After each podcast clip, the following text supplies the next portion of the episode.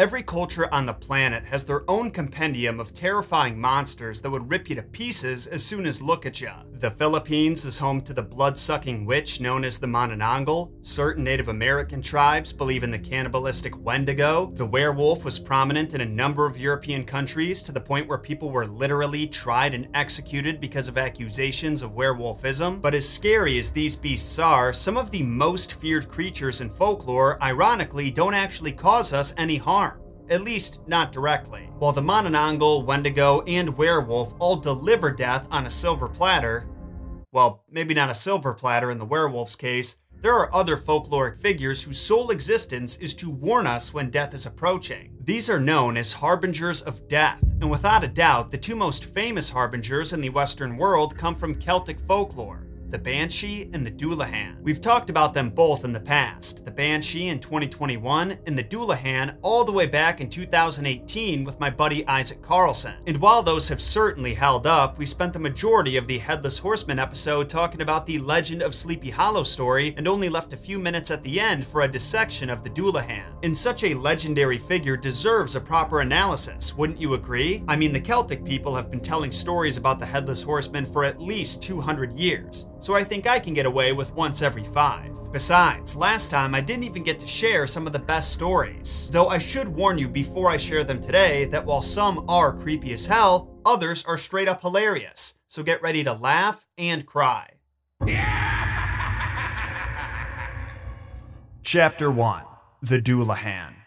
First things first. What is a Dullahan and what does it do? So, Dullahan is the term that the Celtic peoples gave to their headless rider of legend, the Celtic countries being Ireland, Scotland, Cornwall, Wales, the Isle of Man, and Brittany. The term Dullahan is used to describe a dark and gloomy person, which is a pretty fitting way of describing someone whose head has been cut off. I know I'd be pretty gloomy if that happened. The rider himself has been given a variety of physical descriptions and backstories over the past few centuries. Some say he dresses entirely in black and rides a black horse that also has its head missing. Other folks upgrade his single horse to six and give him a stagecoach that's adorned with the heads of the recently deceased. One quality that stays consistent across all tales is that the Dullahan only appears at night. Now, this might be because humans have poor vision at night and are more likely to trick themselves into thinking they saw something in the moonlight off in the distance out of the corner of their eye, or it could be because the Dullahan likes to keep a low profile. Just like banshees and leprechauns, the Dullahan is what's known in Celtic folklore as a solitary fairy. It prefers to avoid human contact, which is good because a human seeing a Dullahan means that their death is on the horizon. The horseman himself is very rarely the cause of said death because that isn't his jam. He's more likely to throw a bucket of blood in your face or use his whip made from human spine to blind you. Still pretty rude, but hey, you're gonna die soon anyway, right? Now, a common point of confusion with the Dullahan is whether or not he's actually lost his head. Everyone can agree that his head has been cut off, that's kind of his whole thing. But depending on the story, he might hold it under his arm while he rides or have it sitting comfortably on the pommel of his saddle. A lot of the time, his head even glows, so he can use it as a lantern when the moon's light isn't bright enough. Other times, they make no mention of his head at all, just that it's nowhere to be seen, leaving us to assume his missing head is the result of a curse, that it was destroyed in the process of being removed, like in the case of Washington Irving's horseman, who was apparently a soldier that had his head blown off by a cannonball, or he simply misplaced it and he can't connect to his AirTag for some reason. Hate it when that happens. The horseman being headless does raise an interesting question though. Why is he headless? I don't mean the story behind how he lost his head, we just established that he has multiple backstories. What I want to know is why, when people from centuries ago warned each other about the Dullahan, they described him, and even his horse, with their heads missing. There's gotta be some symbolism behind that, right? Well, you could argue that if the Dullahan really exists, then that simply must be what they saw. But if you don't buy into that, you might appreciate learning that the ancient Celts had a special appreciation for human heads and believed they were the vessel for the soul. In other words, calling the horseman headless also meant he was soulless, which explains why he was cursed to remain here on the mortal plane. And who better to warn you of your impending death than a man whom death was denied to? It honestly kind of reminds me of Red Skull's punishment in the MCU. His arrogance caused him to think he could control the stone's power, and so he was forced to guard the Soul Stone for eternity. advising the people who sought it instead of being able to claim it for himself. Definitely not a one to one comparison, but similar vibes, right? Now, as I said before, stories about the Dullahan have been passed around the Celtic countries for centuries, but the stories that are the most well known all come from the same collection. And we'll be diving into those tales after a word from this week's sponsor, Squarespace. For the two ish people who don't know about Squarespace, they are the industry leaders in DIY website creation. There is a massive library of stunning website templates you can choose from to get started, and after you've got the basics set up, you can add galleries of artwork and playlists of music to really make your space unique. You can even sell products on these sites you build with Squarespace, and they give you analytics that show you how much traffic you have, where it's coming from, and what people are doing on your site, which goes a long way when growing your business. What maybe the craziest feature of all, though, is that all of this design work I've talked about can be done inside your web browser. There's no fancy software to install, nothing to download or patch, and there never will be. So if you want to join me and the thousands in our community who've benefited from using Squarespace, go to squarespace.com slash jonsolo to start your completely free trial. And when your site is ready for launch, use code jonsolo to get 10% off your first purchase of a website or domain. Chapter 2 The Stories Almost 200 years ago, in 1825, Thomas Crofton Croker published a collection of Celtic folklore titled Fairy Legends and Traditions of the South of Ireland. Many of the stories he included he learned while visiting southern Ireland during the research process for his previous book, Researches in the South of Ireland a fitting title to be sure. Croker's Book of Fairy Tales would be a massive success upon its release, but that success was not without controversy. It turns out that during the book's creation, Croker lost his unfinished manuscript and had to resort to asking other writers for their help in finishing it. The issue with that is that he didn't give those writers any credit in the original publication. Granted, he left his own name off the collection as well, but he very much enjoyed his name being written on the checks he received for the book sales. This got under under some of the other writers' skins, particularly Thomas Keightley's. in response to the criticisms, Croker removed the stories that the other authors claimed to have contributed in later publications. This brought the compendium down from 50 stories to 40 in total four of which are about our boy, the Dullahan. Let's start with the shortest of the four. It's a poem called The Death Coach, and it starts out by repeating a lot of the physical description I gave last section, but it rhymes, so it's better. Tis midnight, how gloomy and dark. By Jupiter, there's not a star. Tis fearful, tis awful, and hark. What sound is that comes from afar? Still rolling and rumbling that sound makes nearer and nearer approach. Do I tremble, or is it the ground?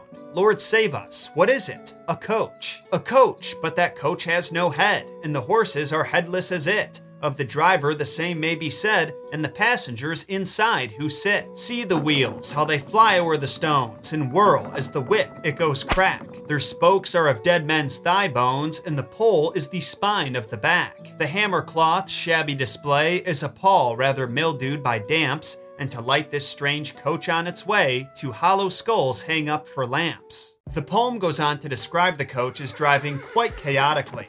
They blow their way through town and blaze up steep hills just as fast as they go down them because they're already dead and don't have to worry about their safety. The poem ends with the carriage pulling into a cemetery just outside a churchyard and the coachman and his passengers set up camp for the night. Then, in the final lines, they reveal their mission. Since none of them have heads of their own, they're going to the old head of Kinsale, a spot in Ireland which I can only describe as a little strip of land that projects out into the sea. We have no idea why they wanted to go there, it's probably just because of the pun, but maybe it was to try their 18 hole golf course. You never know. The next story I want to share is called Hanlon's Mill. Not a whole lot happens in it, but Croker is able to create a pretty creepy atmosphere that our protagonist has to get through. It kind of reminds me of the legend of Sleepy Hollow. Basically, you've got this guy named Michael Noon, called Mick, who's forced to take the long, lonely walk through the forest to get to his shoemaker. It was early evening when he started his journey, the sun had just set,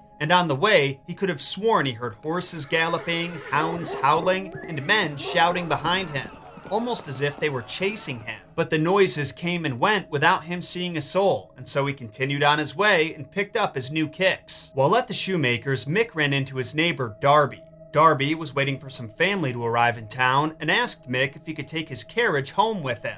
and naturally Mick agreed because there was no way he was trying to walk through the forest alone at night. This proved to be a wise decision because that night Mick saw something in the forest, and it wasn't just a quick glance either. While he was sitting in the stagecoach, gazing out the window and appreciating the moonlight and stars, a shadow suddenly fell over him as if a great big cloud had invaded the sky. Mick popped his head out the window to see what the deal was, and what he saw nearly made him shit his pants. Okay, the text doesn't actually say anything about pants shitting, but if I were in his shoes, his brand new shoes, there would definitely be some leakage. Know what I'm saying? The reason being that when Mick looked out the window, he saw the Death Coach, a high black coach drawn by six black horses, driven by a coachman dressed in all black and missing his head. The death coach silently sped by him like a demon's whisper, not making a sound the entire time it was in sight. But the next morning, Mick learned where it was traveling to because he ran into a huntsman who frantically reported that his master, Mr. Rickson, had died. Who's Mr. Rickson? We have no idea, which makes that reveal a lot less impactful. But it's still a better ending than How I Met Your Mother's. And that, kids, is How I Met the Dullahan. Now, these last two stories are tied for my favorite. Both of them get pretty creepy, but also have some humor sprinkled in. For the sake of time, I'm gonna keep them short though. The first tale is called The Good Woman and has a pretty unconventional take on the Dullahan. It stars a man named Larry who was obsessed with a pair of leather pants he owned and never took them off. This is not an important detail, but at the same time, it's the most important detail. So one day, Larry buys a new horse, and on his way back home, he notices a pretty young thing trying to catch up to him. He offers her a ride, she accepts, and eventually they come to a small stream. Larry hops off the horse to guide it across the water, and at that same time, the mysterious hitchhiker also gets off the horse and runs deep into the forest. This is where Larry reveals himself to be a big fat creep, though I'm sure some of you already figured that out considering he wears leather pants. He chases after the girl, demanding payment in the form of a kiss from her pretty lips. I know, disgusting, but she ignores him and he chases her into a churchyard. After catching up to the maiden, Larry grabs hold of her and tries to give her a smooch, only to realize that her head is missing. The fact that he just held the Dullahan in his hands nearly causes him to faint but when he recovers, he's invited to drink some ale by a wheel of decapitated heads that was sitting in the corner. This was no doubt the weirdest day in Larry's life, but it was about to get weirder because when he tilted his head back to drain his drink, he felt cold steel rip through his neck and his head was sent flying through the air. The narrator takes this opportunity to preach some wisdom and warns the reader that Larry isn't the first man to lose his head from the temptation to see the bottom of a drinking glass. You don't have to worry about him though, at least not about him being decapitated, because somehow he woke up the next morning with his head still attached. But this didn't mean he was safe, not by a long shot. After all, he had to explain to his irate wife where he was and who led him there. As you can imagine, his wife, Nancy, is furious at her husband and she goes on a tangent about how he's such a villain. Then, the narrator gives us the story's second lesson. The hitchhiker Larry picked up may have been missing her head, but that meant she couldn't speak, and any woman who can't talk is, by default, a good one.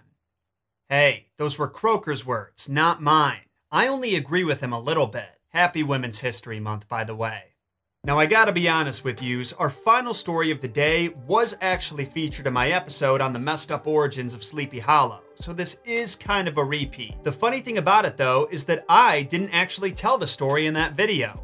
Isaac did, so this is technically my first time sharing it with you all. The tale in question is called The Headless Horseman. It features a character named Charlie who seems like a nice guy, and you guessed it, a headless horseman. Only this horseman is also somewhat untraditional. On a particularly rainy night, Charlie and his horse are making their way across the countryside when out of the corner of his eye, he sees a white horse's head floating over the road. As he looked over, he saw the horse's body walking behind the floating head, and the rider on it, who was dressed in all black, had his own head tucked under his arm. Charlie was terrified to say the least, but he tried to be polite to the Dullahan, who wasn't making much conversation.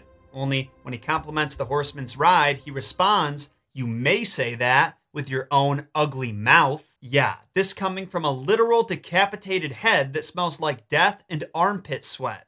I mean, check out this description of it. It looked like a large cream cheese hung round with black puddings. No speck of color enlivened the ashy paleness of the depressed features. The skin lay stretched over the unearthly surface, almost like the parchment head of a drum. Two fiery eyes of prodigious circumference, with a strange and irregular motion, flashed like meteors upon Charlie, and a huge mouth reached from either extremity of two ears, which peeped forth from under a profusion of matted locks of lusterless blackness. This head, which the figure had evidently hitherto concealed from Charlie's eyes, now burst upon his view in all its hideousness. Now, it's undeniable the headless horseman was being a little cunty at first, which is a sentence I never thought I'd say, but his whole attitude changed when Charlie asked him if he'd ever raced across the countryside. In response, the Dullahan asked Charlie to race him. At first, Charlie was intimidated, and who can blame him? But ultimately, he followed the golden rule.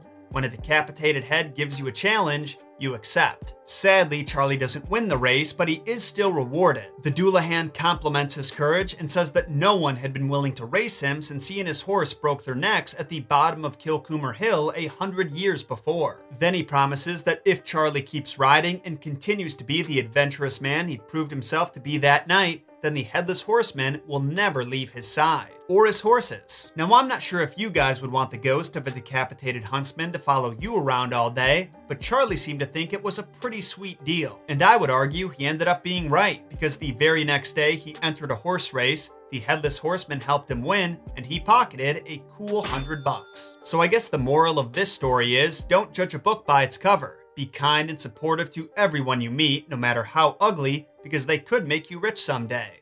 At least that's the moral I walked away with, but what about you? Do you think the Dullahan can teach us any other important life lessons? And which story that we covered today was your favorite? Let me know by hitting up Messed Up Origins on Twitter or Instagram, or leave a comment on the YouTube version of this episode. Then make sure you sacrifice those five star and follow buttons to get new mythology and folklore content sent to your device every Friday morning. If that's not enough messed up mythology and folklore for you, I totally get it. You just gotta subscribe to us on YouTube or follow us on social media for new short form content every weekday. Links are in the description. I'll see you all next week when we dive into the messed up origins of bubble wrap. My name is Jon Solo, and don't forget, John shot first.